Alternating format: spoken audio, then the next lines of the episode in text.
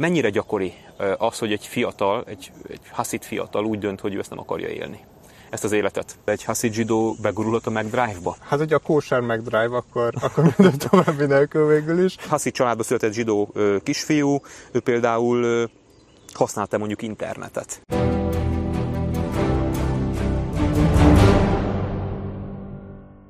Sok szeretettel köszöntelek benneteket. Az utóbbi időben, mint ahogy mindig megszokhattátok már, hogy tabu témával, vagy nagyon érdekes, nagyon sajátos témával készülünk hétről hétre, és ez most is így lesz.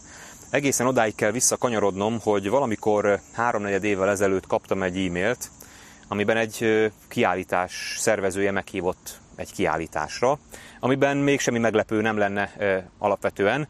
Aztán amikor elkezdtem olvasni, hogy mi is ez a kiállítás, akkor egy picit meglepődtem, sőt, mondjuk őszintén nagyon meglepődtem, a Csodák Vándorai a kiállításnak a címe, vagy volt a kiállításnak a címe, és lényegében csodarabbikat, haszid csodarabbikat, illetve az ő életüket, az ő emlékezetüket, az ő hagyományaikat mutatta be egy fotósorozaton keresztül ez a kiállítás, és hát engem is meginvitált a szervezője, ami hát azért is volt meglepő, mert nyilván a politikai múltamat ismerve nagyon sokan engem behelyeztek egy antiszemita, illetve nem csak engem, hanem az egész pártot egy antiszemita kategóriába, és hát nyilván ez ma már megváltozott, és hála Istennek oldódott, de ettől függetlenül nem sok ilyen megkeresést kapok, úgyhogy nagyon örültem ennek a megkeresésnek, és el is mentem erre a kiállításra, és hát kicsit a Covid vírus közbeszólt, ezt a beszélgetést már hamarabb szerettük volna megejteni, de most sikerült végre meghívnom ennek a kiállításnak a szervezőjét, aki egy meglepően fiatal ember, Szerbusz Bencei és Bence a mai vendégem.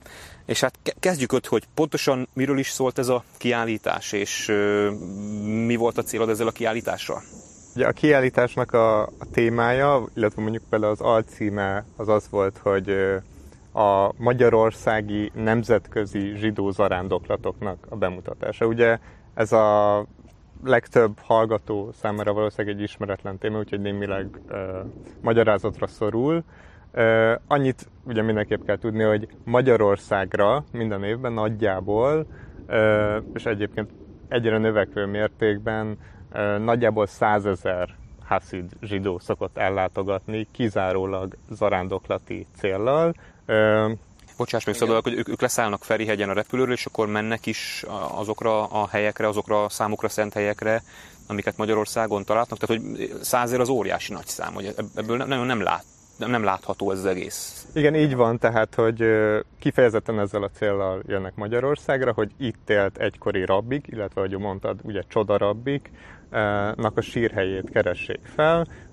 Ugye a zsidó szokás az az, hogy az adott személyre a, a személynek a halálozási évfordulójakor szokás elsősorban megemlékezni, így ezeken az adott napokon, a Héber naptár szerinti napokon szokták felkeresni a csodarabbikat. Magyarországon úgy nagyjából legalább egy tucat különböző csodarabbi élt, akinek az emléke, illetve akár mondjuk a dinasztiája, az mind a, mind a, mind a mai napig él, és rendkívüli jelentőséggel bír ugye ezt a nagyjából százezeres szám is ezt mutatja, hogy a világban más helyeken, ugye nagyon fontos elmondani, hogy nem magyarországi zsidók ö, jönnek az arándoklatra, hanem mindenki külföldről érkezik. Honnan érkeznek alapvetően? Elsősorban Amerikából, Izraelből, Dél-Afrikából, Angliából, Belgiumból. Szinte mindenhonnan. Szinte mindenhonnan, ahol van ugye nagyobb haszid zsidó közösség, tehát ez egy kifejezetten a haszid zsidókhoz köthető ez a, ez a fajta ilyen zarándoklati szokás. Hová mennek? Hol vannak azok a szent helyek,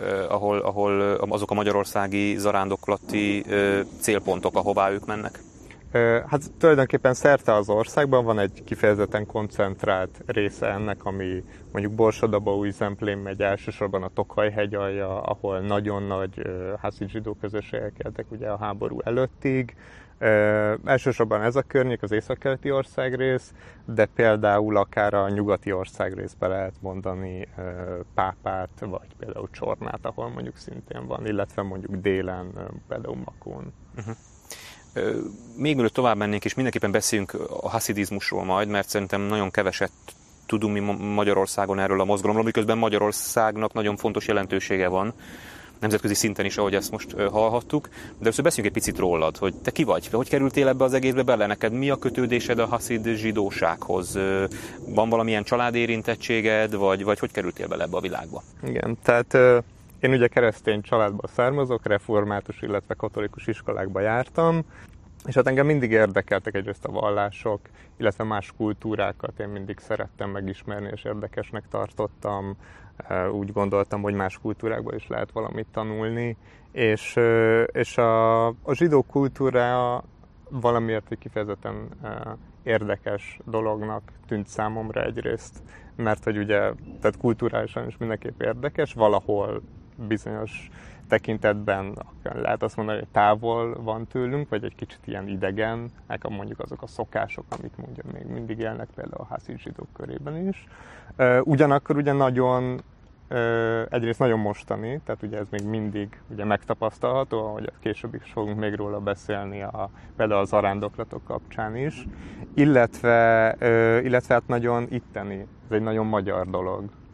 De mi volt, ami, tehát hogy azt mondod, hogy egy mhm. keresztény egyházi középiskolákban járt, és úgy döntöttél akkor, hogy a felsőoktatási intézmény, amit választasz, az pedig a ez zsidó egyetem, zsidó egyetem. Magyarországon van egy zsidó egyetem, és ott pedig judaisztikát tanultam, tehát és zsidó ezt, kultúrára. Ezt, ezt magyarázz nekem, hogy hogy működik ez, hogy jó napot kívánok, ki és Bence vagyok, a nem tudom milyen református iskolából jöttem, és szeretnék a zsidó egyetemre járni, és akkor ott mit mondanak neked? Egyébként így működik, tehát ez ugyanolyan egyetem, mint bármelyik másik egyetem, ahol bárki felvételi. Nem furcsálták a te nem, megjelenésedet? Tehát, Volt még rajtad kívül hasonló cipőben valaki? Ö, voltak egyébként, tehát megfigyelhető mint érdekességként akkor elmondom, hogy, hogy megfigyelhető egyébként egy egyre növekvő érdeklődés a nem zsidó társadalom irányából a, a zsidóság, illetve a judaisztikai tanulmányok felé, tehát én tanultam itthon is, és külföldön is Svédországban, és például Svédországban ott ezt nyugodtan elmondhatom, hogy a, az ottani osztálytársaimnak a döntő többsége nem zsidóként foglalkozott ezzel a témával.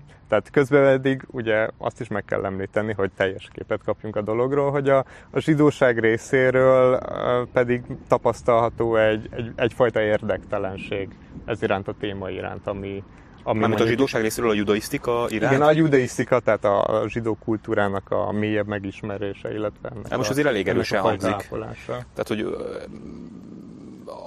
mert hogy nyilván lehet, hogy esetleg vannak olyan nézők, akik ezt furcsálják, hogy, hogy a, a zsidóság a saját hagyományainak a kutatása iránt érdektelen? Nem, nem ennyire kategórikusan, de az, hogy például... Vagy, vagy, vagy, vagy bocsáss meg, hogy a szlovávok, ez kb. ugyanolyan, mint mondjuk általában világszinten majdnem minden egyes közösség a saját tradíciói vagy hagyománya iránt érdektelen. Tehát, hogy ez ugyanúgy jellemzi a zsidóságot, vagy te tapasztaltad valami ennél nagyobb elutasítást vagy elfordulást a hagyományoktól? Ami, ami, hogy csak azért próbálom, mert hogy ezért meglepett az, amit mondtál. Uh-huh. Én azt gondolnám, hogy bennem ez a kép él, de ugye itt, itt sokszor, sokszor számunkra Magyarországon, ahogy te is mondtad, annyira sokszor közel van, de mégis annyira távoli ez a világ, hogy nagyon kevés ismeretünk van, és ezért vagyok kíváncsi erre, hogy, hogy, hogy én azt gondolnám, hogy a zsidóságon belül például a hagyományok őrzése az sokkal erősebb, mint mondjuk a, a úgymond keresztény családokban vagy közösségekben. Ö, tehát ez egy nagyon komplex kérdés, tehát van természetesen, amiről ugye mi most itt alapvetően beszélgetünk, a haszidizmus például, és más ortodox, a tradíciókhoz nagyon erősen kötődő vallásos csoportok, a zsidóságon belül, akik természetesen rendkívül elkötelezetten ápolják a hagyományokat. Talán jobban, mint bármelyik másik csoport a világon, ezt lehet nyugodtan mondani.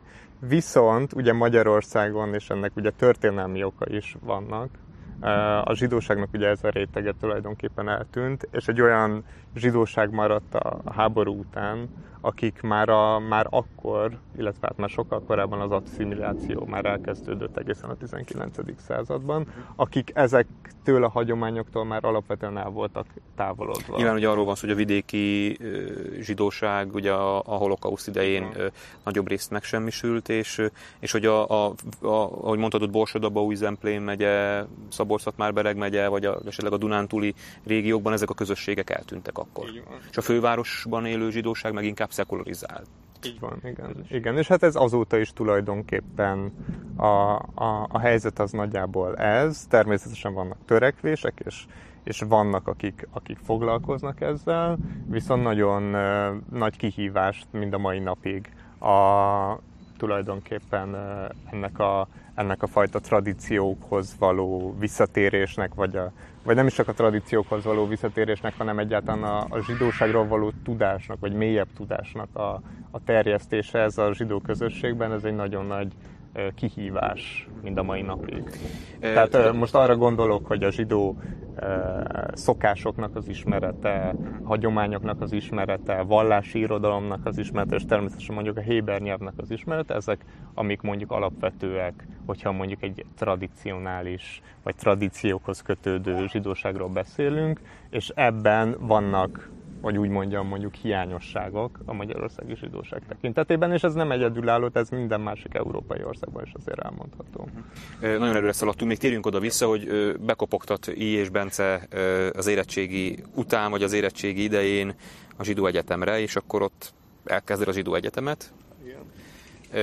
Milyen céllal? Tehát mi, mi, mi volt a te elképzelésed 18 évesen, hogy mi, miért akarsz ezzel foglalkozni? Kicsit idősebb voltam már akkor egyébként. Akkor a... Egyéb visszatérve, hogy, hogy egyébként nyugodtan lehet jelentkezni a zsidó egyetemre, és nincsen természetesen semmilyen ilyen előfeltétele annak, sem egyrészt a tudás szintjén sem kell a zsidóságról már mélyebb ismeretekkel rendelkezni, és természetesen nem kell zsidó származásúnak se lenni. Egyébként voltak nem zsidó tanáraim is az egyetemen. Tehát, de mi volt a célod? Mert nyilván, hogyha valaki egy ilyen jellegű választást tesz, akkor gondolom azzal valami táblatos célja van. Nem, mert, tehát, hogy, ha valaki elmegy a zsidó egyetemre, az nem az, hogy akkor na, akkor most öt évig még kibekkelem a pályaválasztást, hanem ott az valami döntést jelent. Mi volt a te célod ezzel?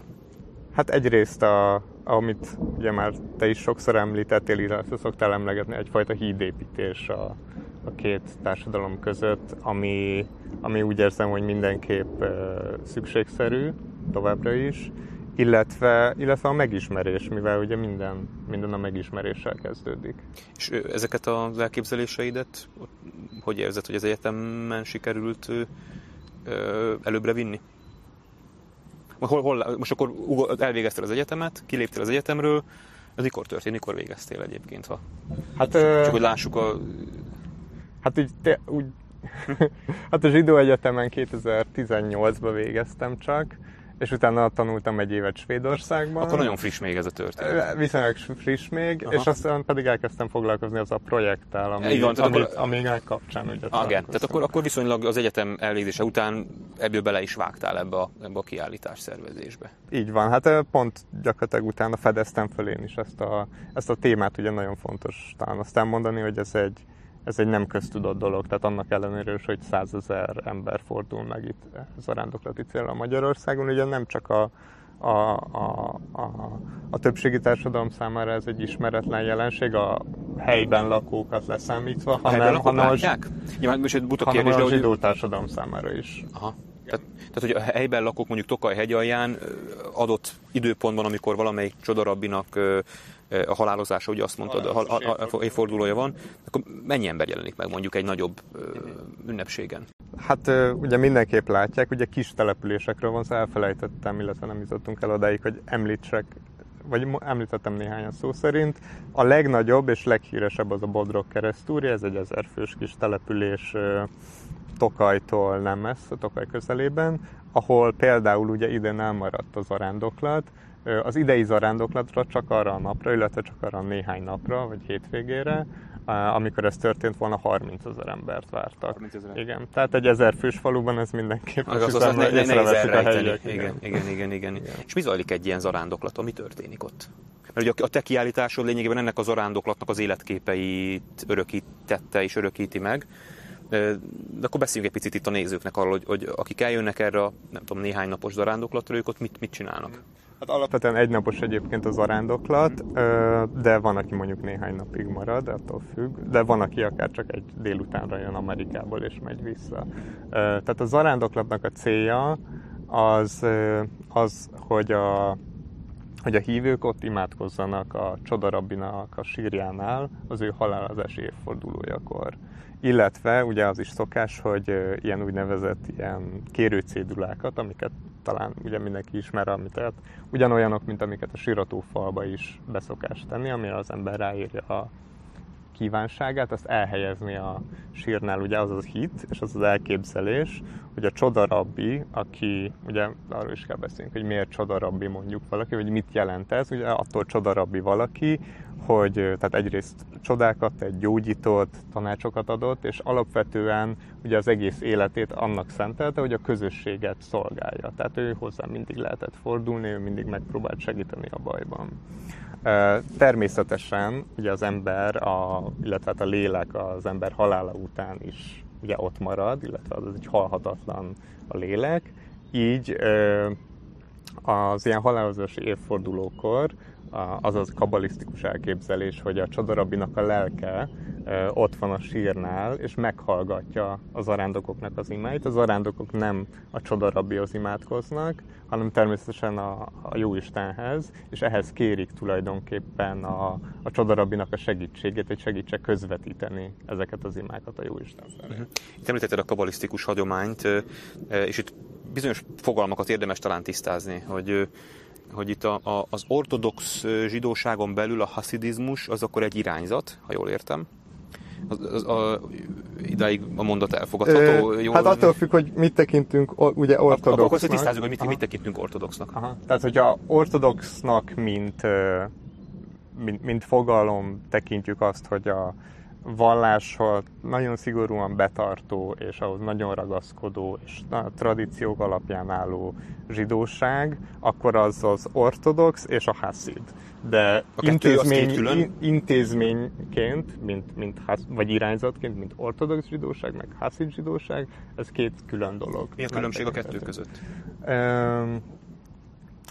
Egyrészt a, például a, a csodarabbinak a figurája, ez egy kifejezetten, kifejezetten Hasid jelenség, illetve, illetve a kialakulása, és tehát területileg is. Ez főképpen Oroszország, Lengyelország, Litvánia és részben Magyarország, ha jól tudom így a történelmi tanulmányaimból, de javíts ki, hanem nem a haszidizmus kiterjedése a, vagy elterjedése. A haszidizmus főleg Lengyelország, Ukrajna, Magyarország, Románia, igen, alapvetően ezek a, ezek a helyszínei a haszizmus kialakulásának, ami a 19. század elején történt meg.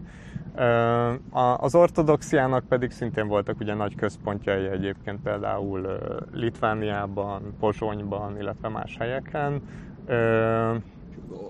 hogyha igazából azt, azt, azt szeretném, hogyha meg tudnánk világítani, hogy az ortodoxia, a hagyományos ortodoxia és a, és a, és a haszidizmus között a csodarabbin kívül mondjuk teológiailag, vagy életmódban, vagy, vagy miben nyilvánult meg a, a, a választóvonal, vagy a különbség? Hát a haszid, haszidizmus számára például a kabali, kabalisztika, a, illetve az ilyen misztikus tanítások, azok nagyobb jelentőséggel bírnak például. Az ortodoxiában az or- nem? Ortodoxiánál is természetesen jelen van, illetve ez a zsidó irodalom, vallási irodalomnak a része, de praktikusan, a praktikus dolgok tekintetében is, illetve bizonyos elképzelések tekintetében nem annyira a kabalisztikus alapokon állnak, míg például a haszidizmus alapvetően a kabalisztikus elképzelésekre épül. A kabaliszt misztikus elképzelések azok lényegében egy misztikus irányzat, hogyha Igen. mondhatjuk azt. Igen. E, mit jelent ez a, mondjuk a mindennapokban, vagy jelente valamit ez a mindennapokban? Mert ugye a misztikus irányzat az általában egy ilyen nagyon szűk, beavatott kör számára érvényes valamit jelent mondjuk a kereszténységen belül. Tehát ott hogy a misztikusnak lenni ez egy ilyen nagyon-nagyon ritka csodabogár. De hogyha a haszid közösséget így értelmezhetjük egészében egy ilyen misztikus közösségnek, amik misztikus tanoknak a, a, a kontextusában élik az életüket? Alapvetően igen. Azt nagyon jól mondtad, hogy valóban, tehát a, legalábbis, hogy a kabaláról beszélünk, akkor egészen az utóbbi időkig az ilyen kabalisztikus tanítások, azok egy zárt körben kiválasztottak számára adottak tovább, elsősorban tanít, nem, nem leírva, hanem elsősorban tanítások által. A legtehetségesebb diákok számára. Többször elhangzott a kifejezés, hogy kabala vagy kabalisztikus tanítás, lehet, hogy érdemes ezt itt tisztázunk egy picit, hogy mit, mit is jelent ez, mert ugye mindenféle celebről, meg világhírességről halljuk, hogy kabalázik Madonnáról például. De nyilván ennél valami többet vagy mást jelenthet, úgyhogy érdemes Igen, mondjuk a haszidizmus szemszögéből ez mit jelent? Tehát, ezek, tehát a kabala, ugye egyébként a kabala, mint szó, azt jelenti, hogy hagyomány, tehát egy, egy továbbadott hagyomány, amit egészen az utóbbi időkig, tehát évszázadokon keresztül elsősorban szóban elhangzó tanításokon keresztül adtak tovább a mesterek a nagyon kevés kiválasztott tanítvány számára. A kabala alapvetően az egy misztikus tanítás, és a Tórának, illetve a különböző Bibliának, különböző vallási irodalmaknak a misztikus üzeneteivel foglalkozik. Tehát alapvetően a zsidó szövegértelmezés szerint négy különböző szintje van a, bibliai szövegeknek az értelmezésének.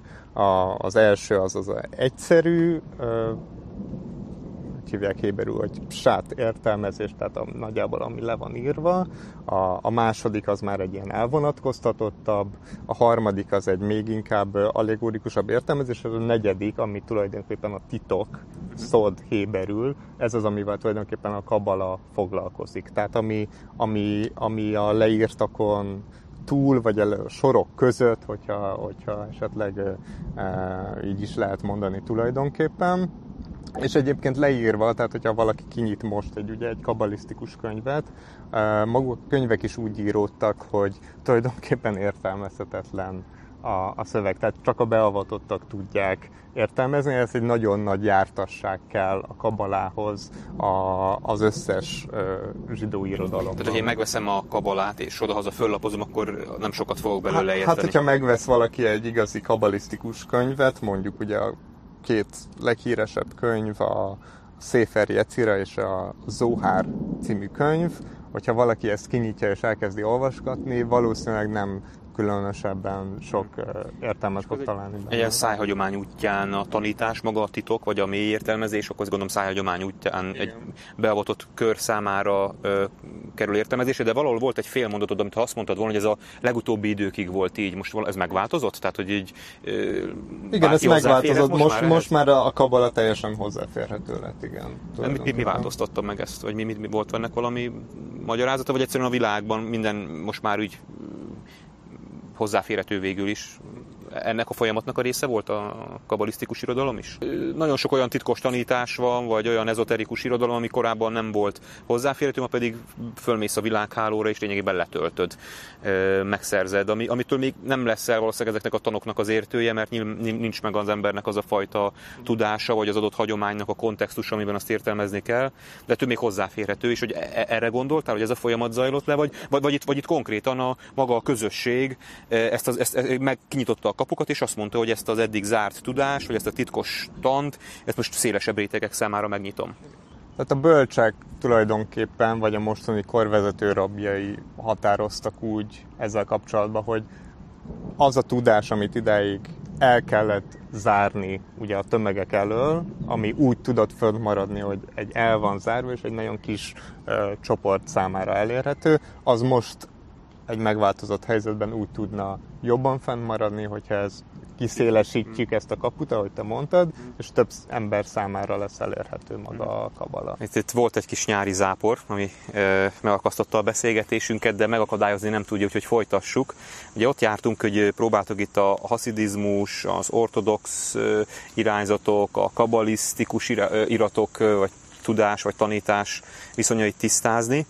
És ugye az elmúlt időszakban volt egy nagy portkavart sorozat, Unorthodox címmel a Netflixen, lehetett ezt a sorozatot megnézni, én magam is megnéztem, és te ezzel kapcsolatban írtál is egy kritikát, amit olvastam.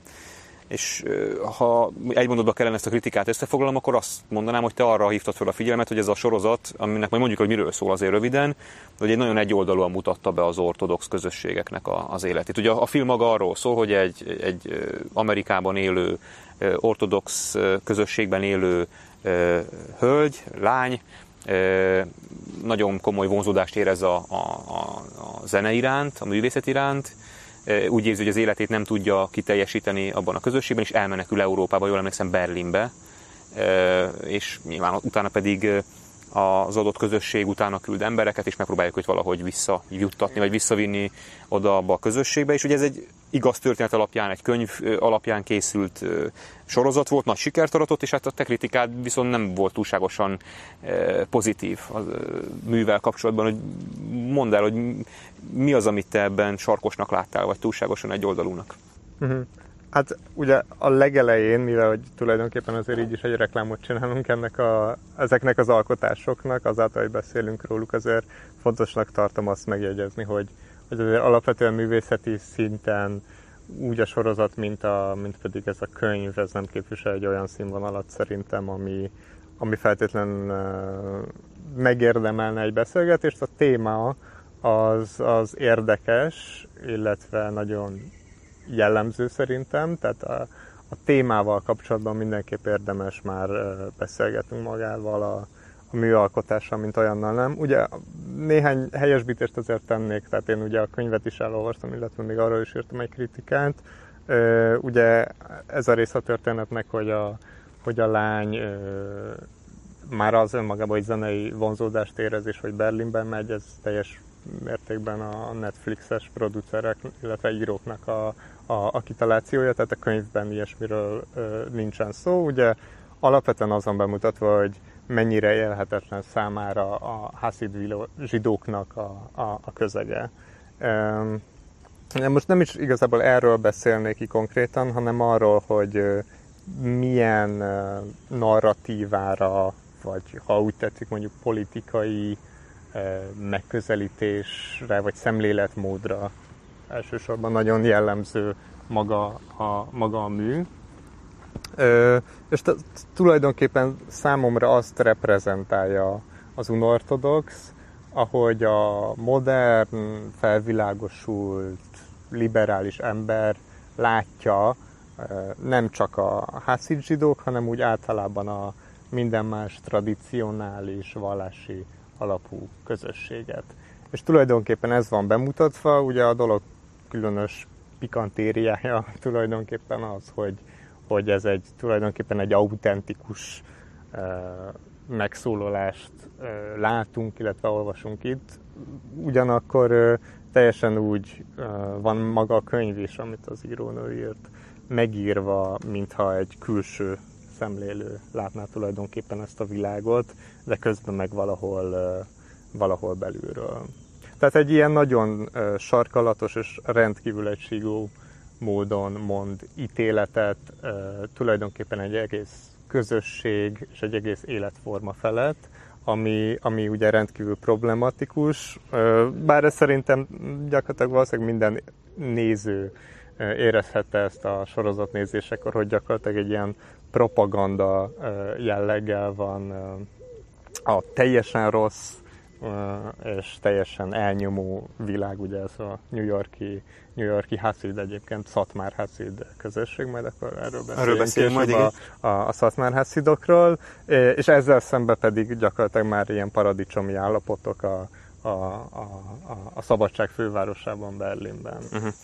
Hogy lehet most én az ő ördögügyvédje? Mert ugye nyilván a, a néző azt látta, hogy ez a lány szeretett volna, most akkor tegyük félre, hogy most ez a Netflixnek a hozzátoldás, hogy ez szeretett volna ez a lány a maga szabadságával élni, azt csinálni, ami, amihez úgy érzi, hogy elhivatottsága van, vagy képessége, szeretett volna a párkapcsolatáról szabadon dönteni. Azért ezekben a közösségekben például te, hogy ki lesz a házastársad, bizonyos közvetítőkön keresztül nem teljesen saját akaratodból döntesz. Jól, jól mondom? Ö, a, mindenkinek joga van azzal megházasodni, vagy arra a jelöltre nemet mondani, akire nemet szeretne.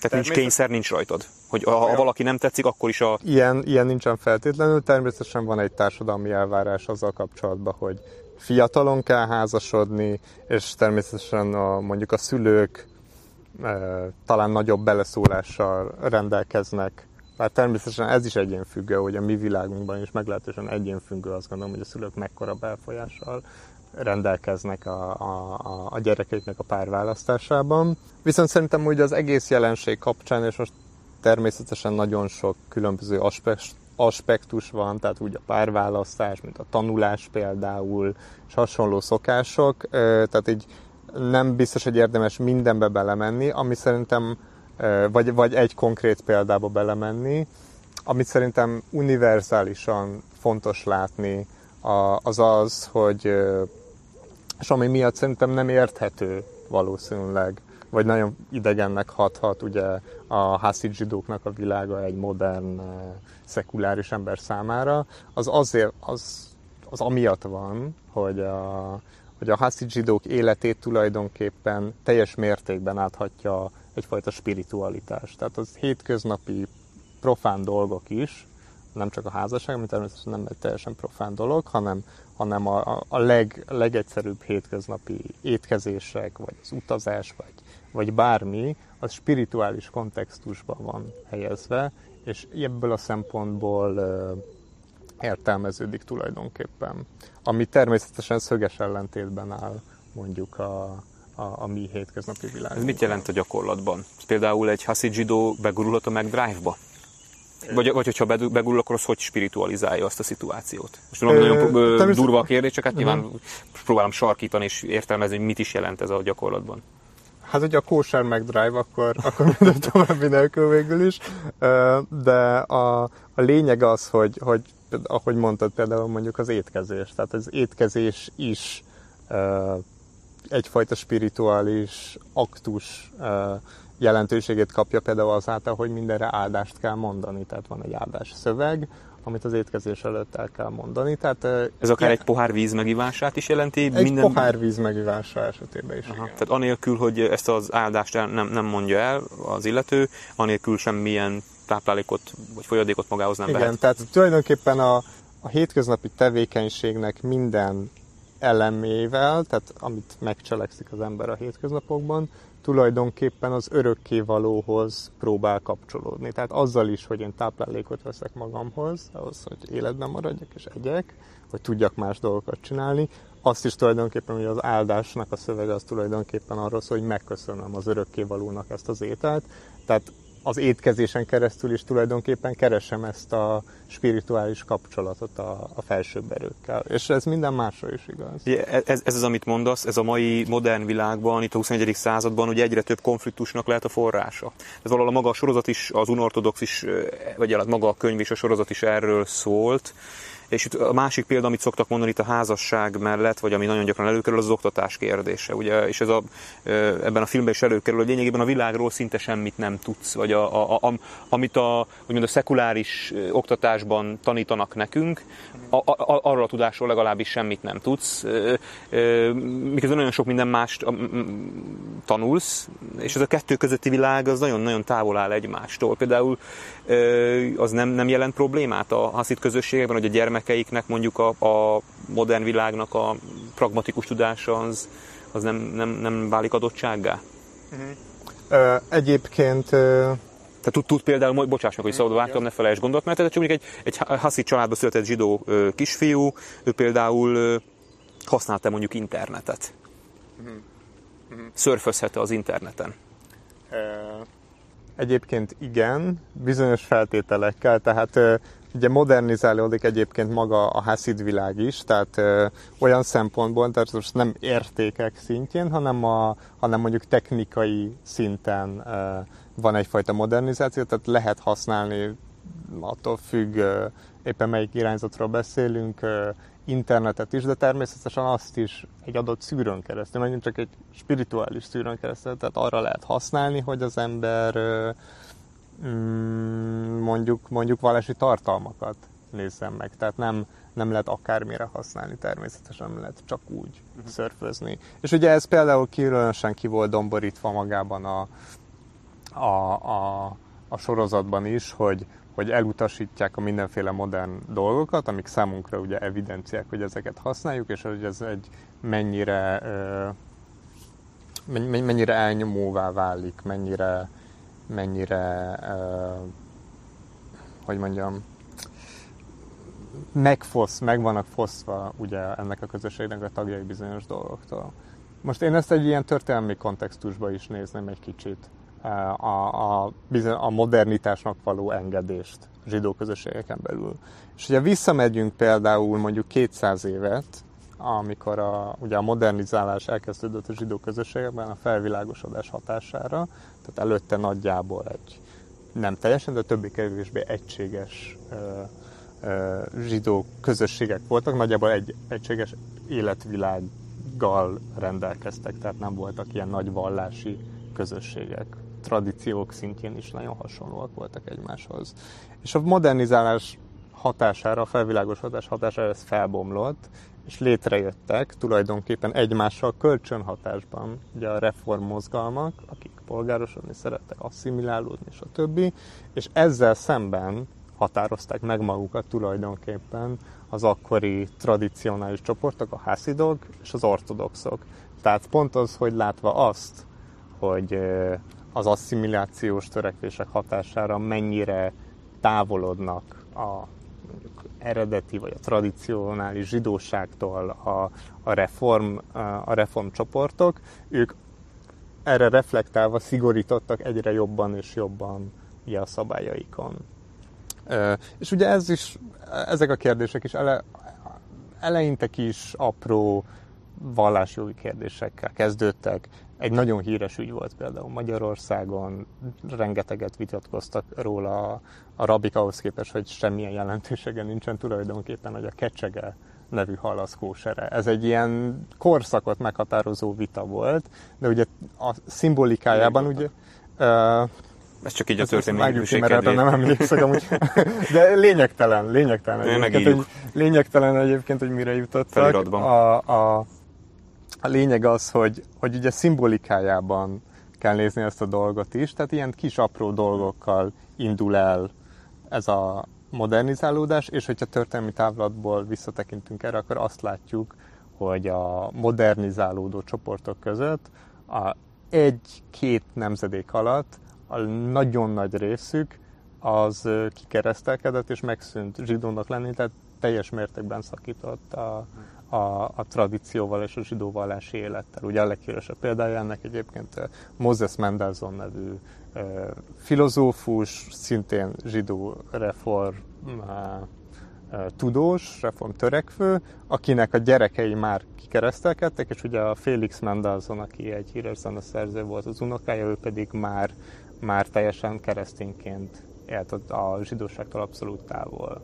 Tehát, hogyha történelmi kontextusban nézzük, akkor tulajdonképpen, vagy hát nem tulajdonképpen, hanem effektíve az ortodox rabbiknak és a haszid rabbiknak volt igaz, akik attól féltek, és ez egy valóban igazolva láthatják, ugye most a jelenben, ebben a történelmi tapasztalattal a tudatukban, hogy mihez vezethet az, hogy egy kecseke, vagy mondjuk például az internetnek a használatát engedélyeznék, akkor, akkor ez a közös apránként, de a közösség felbomlásának az irányába tudná elvezetni. És azt még nagyon fontos látni, szerintem, hogy amikor megnézzünk egy ilyen tradicionális közösséget, egy ilyen életvilágot, ugye azt kell látni, különösen ugye a házid zsidók esetében, akik nem valahol a, a, a nagyvilágtól távol, hanem pont a nagyvilágnak a központjaiban, tehát New Yorkban, Londonban, Antwerpenben, stb. élnek, nagyvárosokban, hogy tulajdonképpen egy ilyen közösség, ez az életvilág, ez az életmód, ez tulajdonképpen egy, ebbe a környezetben egy folyamatos fenyegetésnek van kitéve. Tehát a, egy teljesen másik életmódot élő emberek között élik a világukat, és a külvilág tulajdonképpen egy, egy, egy fenyegetést jelent ilyen szempontból a, a számukra, ami teljesen érthető. Hogyha, megnéz, bocsánat, hogy, hogyha megnézzük egyébként, ugye megint csak visszamegyünk a 19. századba, hogy például egy akkori, mondjuk egy városi polgár e, és egy, és, egy, és egy ortodox zsidó, vagy egy éppen a, a, a, a asszimilálódás útjára lépő zsidó egyen között. Mekkora különbség volt mondjuk az életvilág tekintetében, az erkölcsök tekintetében, az általános normák tekintetében, akkor azt láthatjuk, hogy ez összehasonlíthatatlanul kisebb különbség van, mint mondjuk egy mai átlag New Yorki lakos és egy átlag New Yorki Szatmár Hasid között. Tehát egy, egy, egy óriási különbség tátunk, gyakorlatilag mindenben mást gondolnak és ez a különbség? A, a, a világról, a világ kérdéseiről.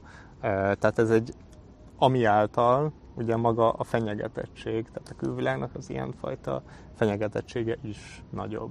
Pontos ez a fenyeg, pontosan ez a fenyegetettség okozhat olyan szituációkat, amiről az unortodox is szól végül is, hogy egy fiatal úgy dönt, hogy, hogy ő ezt a fenyegetettséget, vagy ezt a fajta számára megélt elzártságot, vagy, vagy, vagy korlátozottságot nem akarja már tovább élni mert ugye erről szól az unortodox, és ez, ez, ez mag, Izraelben is problémákat okoz, vagy legalábbis jelen van ez a kérés, hiszen készült egy másik sorozat, amit szintén láttam, és talán az, az sokkal hitelesebben, vagy objektívebben próbálta bemutatni a, az ortodox közösségek életét, a, nem tudom, jól lettem, a Stízel? Stízel. Volt a sorozatnak a cím, hogy a két évada már le is ment, itt talán még a reklámhelyét is megengedett, hogy reklámozzuk ezt a sorozatot. Azt igen.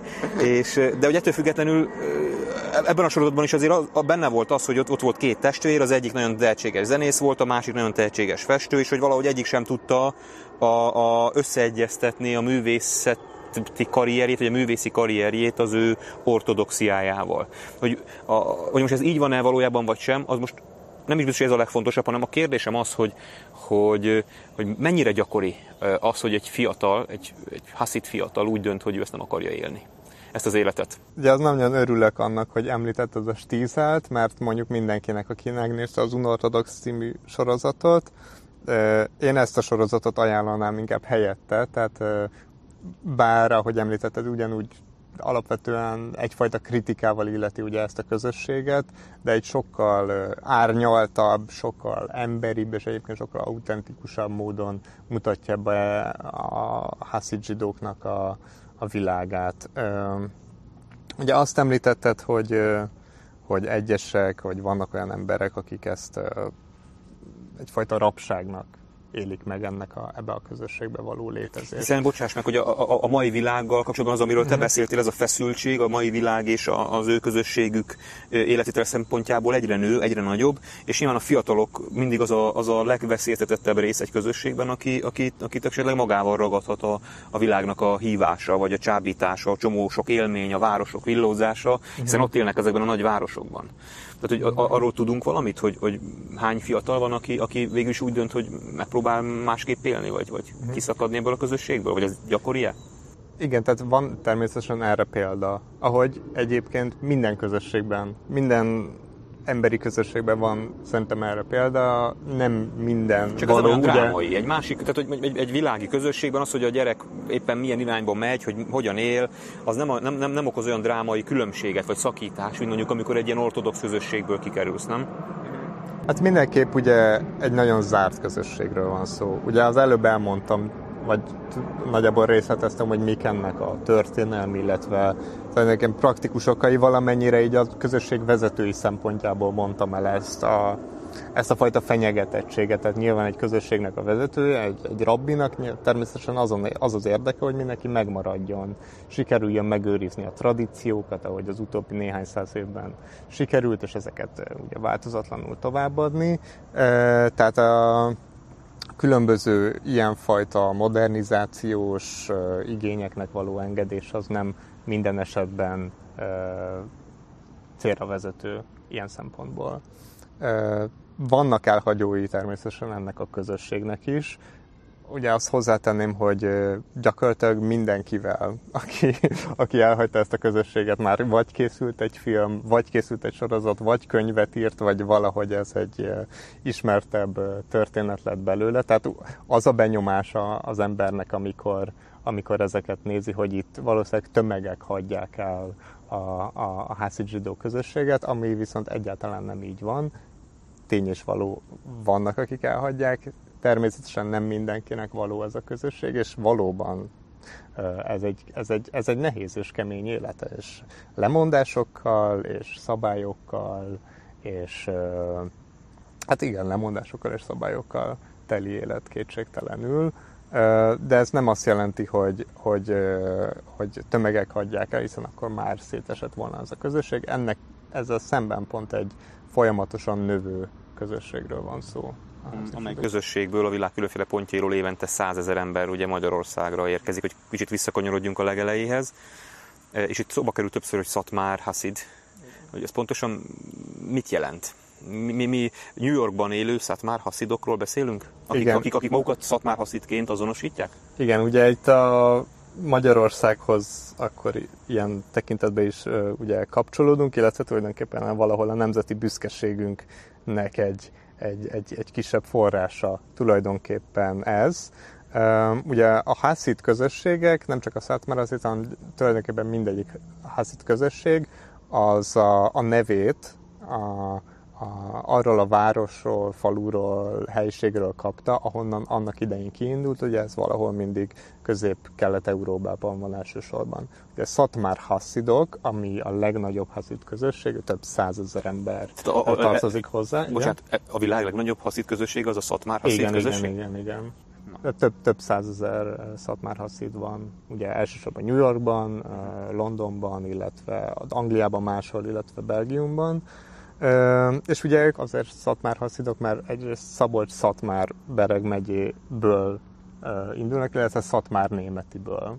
Tehát erre a, ezekre a helyiségekre utalnak vissza a neveik. Ugye nem csak ez van, hanem van például a, e, vagy egy konkrét példát mondjak, ugye Pápán is élt, ugye Haszid közösség egészen a háborúig, ők például Pupa, ugye mindig kicsit Kicsit más ugye a, a hászítva, illetve a jiddis neve ezeknek a helységeknek. Őket púpának hívták, és a púpai hászít közösség az egy mai napig létező közösség, szintén elsősorban Amerikában, de említhetném például a munkácsit is, vagy, vagy még sok másikat.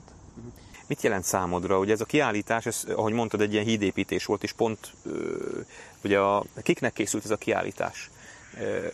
A szekuláris zsidó közösségeknek mutatta be a, a haszidokat? A haszidoknak mutatta be önmagukat? Vagy a, vagy a keresztény magyar társadalomnak, vagy ugye a világi magyar társadalomnak szerette volna egy picit ezt a nagyon zárt közösséget bemutatni, vagy mindenkinek szerette volna bemutatni? Volt valami konkrét célja? Alapvetően természetesen mindenkinek készít az ember egy kiállítást, tehát nem válogat a, a közönség tekintetében.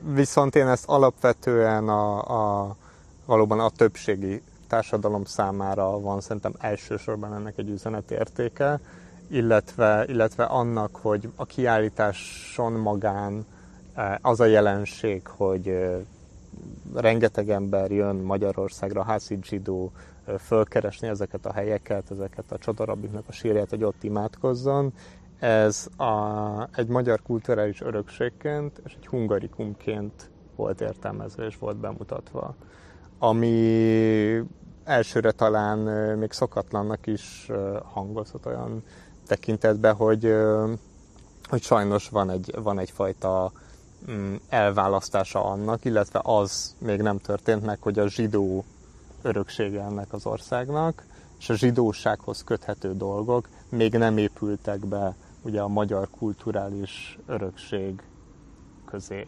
És ö, azt szerettem volna, hogyha, hogyha ebbe az irányba teszünk ezzel egy lépést, és, ö, és ilyen formában mutatjuk be, úgy, hogy az is tudjon ehhez kapcsolódni, akinek mondjuk semmi köze a zsidósághoz, vagy akár a valláshoz, vagy, vagy főleg a haszid zsidókhoz, hanem a, az egészben a, az univerzális üzenete a fontos a dolognak. Olyan dolgok, amik, amik pont, hogy a modern ember életéből, a hétköznapi modern ember életéből hiányoznak, például mondjuk a tradíciókhoz való viszony, vagy a tradícióknak az ápolása, a hagyományoknak a megléte, a spiritualitáshoz való kötődés, és az egyfajta ilyen nagyon erős közösségi lét, ami mind kifejezetten jellemzi a hászidokat, és azáltal a hászid zarándoklatoknak a világát is, az így benne van a képekben, és azáltal, hogyha valaki el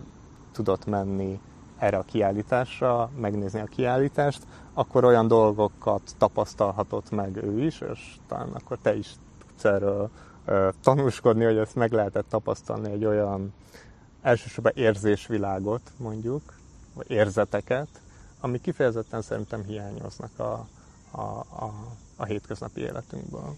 Ugye te ezekre az arándoklatokról el is mentél, beszélgettél ott az arándokokkal, haszid zsidó emberekkel. Számukra, amikor Magyarországra jönnek, az, az mit jelent? Tehát mit jelent nekik Bodrog keresztúr, vagy mit jelent nekik úgy, úgy általában Magyarország azon kívül, hogy ott, o, o, az eredetük ott van, ezen kívül jelente valami mást, vagy jelenthet-e valami mást a számukra? Vagy többet ennél? Vagy, van vagy egyáltalán céle? Mert ugye azt mondtad, hogy a magyar kultúrás örökség részévé válhatna ez az egész. Uh-huh. A magyarok de, szempontjából, a magyarok tehát szempontjából. nem a, nem a haszid zsidók szempontjából, ő számukra nyilván az őseikhez, a saját történelmükhöz, a saját tradíciójukhoz való kapcsolódás, és az ebb a múltba rejlő energiáknak tulajdonképpen a, a, a, az életben tartása, illetve a, a, az ehhez való kapcsolódásról szól. Tehát lehetnének ezek a helyek máshol is. Tehát ők, ők nem elsősorban, ezt el kell mondjam, nem elsősorban Magyarországra jönnek, hanem, hanem, a, hanem az arándok hanem, helyre. Igen, az arándok helyre valóban. De, de én ezt természetesen nem az ő szempontjukból nézem, hanem, hanem a magyar társadalom szempontjából nézem. És mi, a, mi az üzenete mondjuk a magyarságnak? Tehát mondjuk, most hogy legyek megint akkor nagyon sarkos, mondjuk mondjuk aki kurucinfót olvas, vagy vadhajtásokat, vagy mondjuk nem akarok itt idehozni politikát, de mondjuk vannak ilyen konteók, hát én ugye azért ezeket elég alaposan ismertem, hogy jönnek az e-, e-, este a repülők Tel Avivból, és jönnek szavazni a zsidó emberek, és, és meg hát soros ügynökök, meg mit tudom én, tehát hogy most egy kicsit így összefoglaltam a magyarországi konteókat, hogy nekik, nekik mit üzen egy ilyen kiállítás? Vagy, vagy nekik, nekik is szól egyébként, hogy hozzájuk is szól? Tehát úgy gondolod, hogy esetleg mondjuk például ilyen missziója is lehet ennek a kiállításnak, hogy itt a, a zsidósággal szembeni történelmi időket magába foglaló ellenérzéseket is tompíthatja esetleg, vagy, vagy alakíthatja? Volt egy ilyen szerintem, szerintem egy jó érzésű ember, normális jó érzésű ember számára, jó érzésű magyar ember számára azt látni, hogy hogy az én hazámban vannak olyan helyek, amikről én sem tudtam például korábban, ezeknek a településeknek a nevét sem igazán hallottam, de azt látni, meg tapasztalni arról, tudni, hogy mások számára például ezek ilyen őrülten fontos helyek. Tehát, hogy annyira fontos spirituális értelemben számukra, a házi zsidók számára, hogy akár ide jön, ugye csak azért, hogy ő ott legyen, ez egy nemzeti büszkeségnek lehet az alapja, hogy nekünk vannak ilyen helyeink. Ugye máshol nem minden országban vannak ilyenek, illetve a legtöbb országban nincsen ilyenek. Ez egy nagyon specifikusan kelet-közép-európai dolog, és Magyarországon az egyik legtöbb ilyen helyszín van, ahol, ahol emberek ugye rendkívül nagy számban jönnek azért, hogy felkeressék ezeket a helyszíneket. És azon gondolkodtam, hogy van-e valami olyan kulturális ö, szempont, ami százer turistát Magyarországra hoz. Most ezen gondolkodtam, közben talán romkocsmák Aha. Igen, tehát a másik kultúra. dolog, igen, igen, tehát a másik dolog, hogy ugye amikor a turizmusról beszélünk, illetve Magyarországról beszélünk, illetve szókapcsolatban szerepel, akkor elsősorban ugye a romkocsma turizmus, a legénybúcsú turizmus jut eszünkbe indokolt módon, hiszen ugye gyakorlatilag a magyarországi turizmusnak a jelentős része az sajnálatos módon ebből, ebből áll. Most ezzel szemben ugye azt megmutatni, hogy hogy van egy spirituális turizmus, ami szintén hasonló nagyságrendű, az szerintem, és amire, ahogy mondtam az előbb, ugye a legénybúcsús turizmussal ellentétben még büszkék is lehetünk, és kulturálisan és spirituálisan egy kifejezetten értékes dologról van szó. Ez megint csak azt tudom mondani, hogy minden jó érzés és normális magyar ember számára szerintem ez, ez, ez mindenképp szimpatikus van egy másik kezdeményezésed most, ami, ami ebben a, a, a kiállításon túl, ami ebben a témakörben egy újabb lépés lehet. Mondd el nekünk, hogy pontosan Igen. miről is van szó. Igen, tehát ugye Magyarországon van ö, nagyjából 1500 zsidó temető, olyan temetők, ahol ö, amik, amik rendkívül gondozatlan, elfeledett állapotban vannak, Ugye mi ennek a történelmi oka az az, hogy ugye azoknak a leszármazottait, akik, akik ott nyugszanak ezekben a temetőkben, őket deportálták, nagy részüket megölték, és gyakorlatilag senki nem jött vissza. Ugye a vidéki Magyarországnak a zsidóságát tulajdonképpen teljesen eltüntette a holokausz, megszűnt ez a, vidéki zsidóság teljes mértékben. Ugye ami maradt, és a legtöbb helyen már csak ez az egyetlen dolog, ami maradt az egykor ott élt, és a, az országnak a polgárosodásához rendkívül hoz, sokat hozzátevő, és az ország kulturális életéhez rendkívül sokat hozzátevő zsidóságból, az nagyon sok helyen egyedül a temető, ami, ahogy mondtam, sok esetben nagyon gondozatlan állapotban van. És van egy hely, tájának hívják, ez pont ott a, a, a zarándoklatok egyik központi környékén, Tokaj hegyalján van, eh, ahol van egy eh, zsidó temető, benne egyébként két csodarabbinak a sírjával is, és ez kifejezetten gondozatlan állapotban van, a sírok be vannak dőlve, a gaz gyakorlatilag mellig ér, és amikor ott jártam, és felfedeztem ezt a helyet, akkor, akkor arra gondoltam, hogy valamit ezzel társadalmilag valamilyen összefogásban, ugye ez a tenit kéne, ugye felmerül az emberekben a kérdés, hogy hát de miért nincsen, vagy kinek a dolga lenne ez például ezt megcsinálni, vagy miért, miért olyan állapotban vannak ezek a temetők. Ugye a, a, a megmaradt zsidóság számára ez a rengeteg temetőnek a, a, a fenntartása, illetve tulajdonképpen gazdátlanul vannak ugye ezek a temetőknek a nagy része, ennek az 1500 temetőnek a nagy része.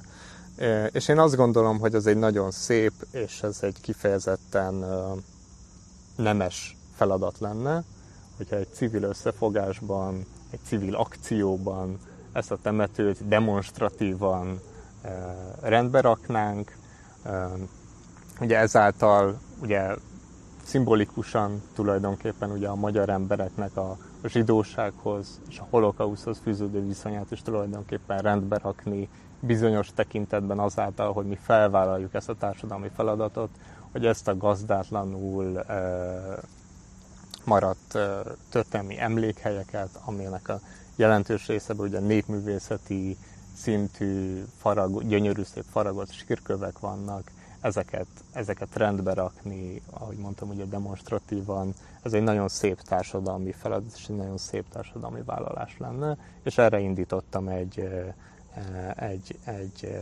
szerveződést, ahova várjuk az önkénteseket, illetve hamarosan indul egy támogatásgyűjtés is, ahol arra gyűjtünk pénzt, hogy az önkénteseknek az utazását, illetve az ehhez fűződő költségeket, azokat tudjuk finanszírozni. Hol lehet ezt elérni? Ezt a Csodák Vándorai oldalon, hogyha követi a kedves nézők az Facebookon, akkor ott megtalálják az információkat, illetve van már eseménye is magának az önkéntes ö, toborzásnak, ez a Berektáján, innen a Hébertáján túl ö, címmel található meg a Facebookon. Értem, még annyit, annyit mondj nekem, hogy a kiállítással kapcsolatban, ha jól tudom, szeretnéd, hogyha az ország több pontján ez megjelenne.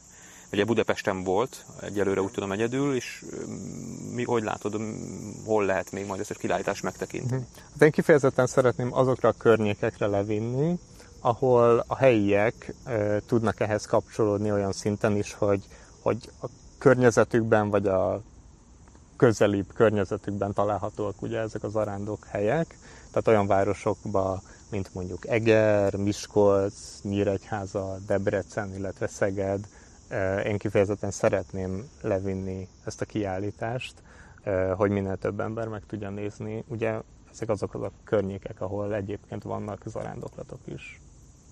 Hát nagyon szépen köszönöm neked ezt a beszélgetést, nagyon köszönöm, hogy bele tudtunk egy picit jobban látni ebbe a nagyon misztikus és nagyon zárt világba és hát azt kívánom, hogy ezek a kezdeményezések, amiket elindítottál, sikerre jussanak, és hogy ez a kiállítás, ami nekem is nagyon nagy élmény volt, ez minél több városban megtartásra kerülhessen, illetve bemutatásra. Úgyhogy sok sikert kívánok a munkát, és köszönöm szépen, hogy itt voltál. Én is köszönöm szépen. Ahhoz, hogy a 21 vlog fennmaradjon, a te segítségedre is szükség van. Kérlek, hogy légy a támogatóm a Patreonon.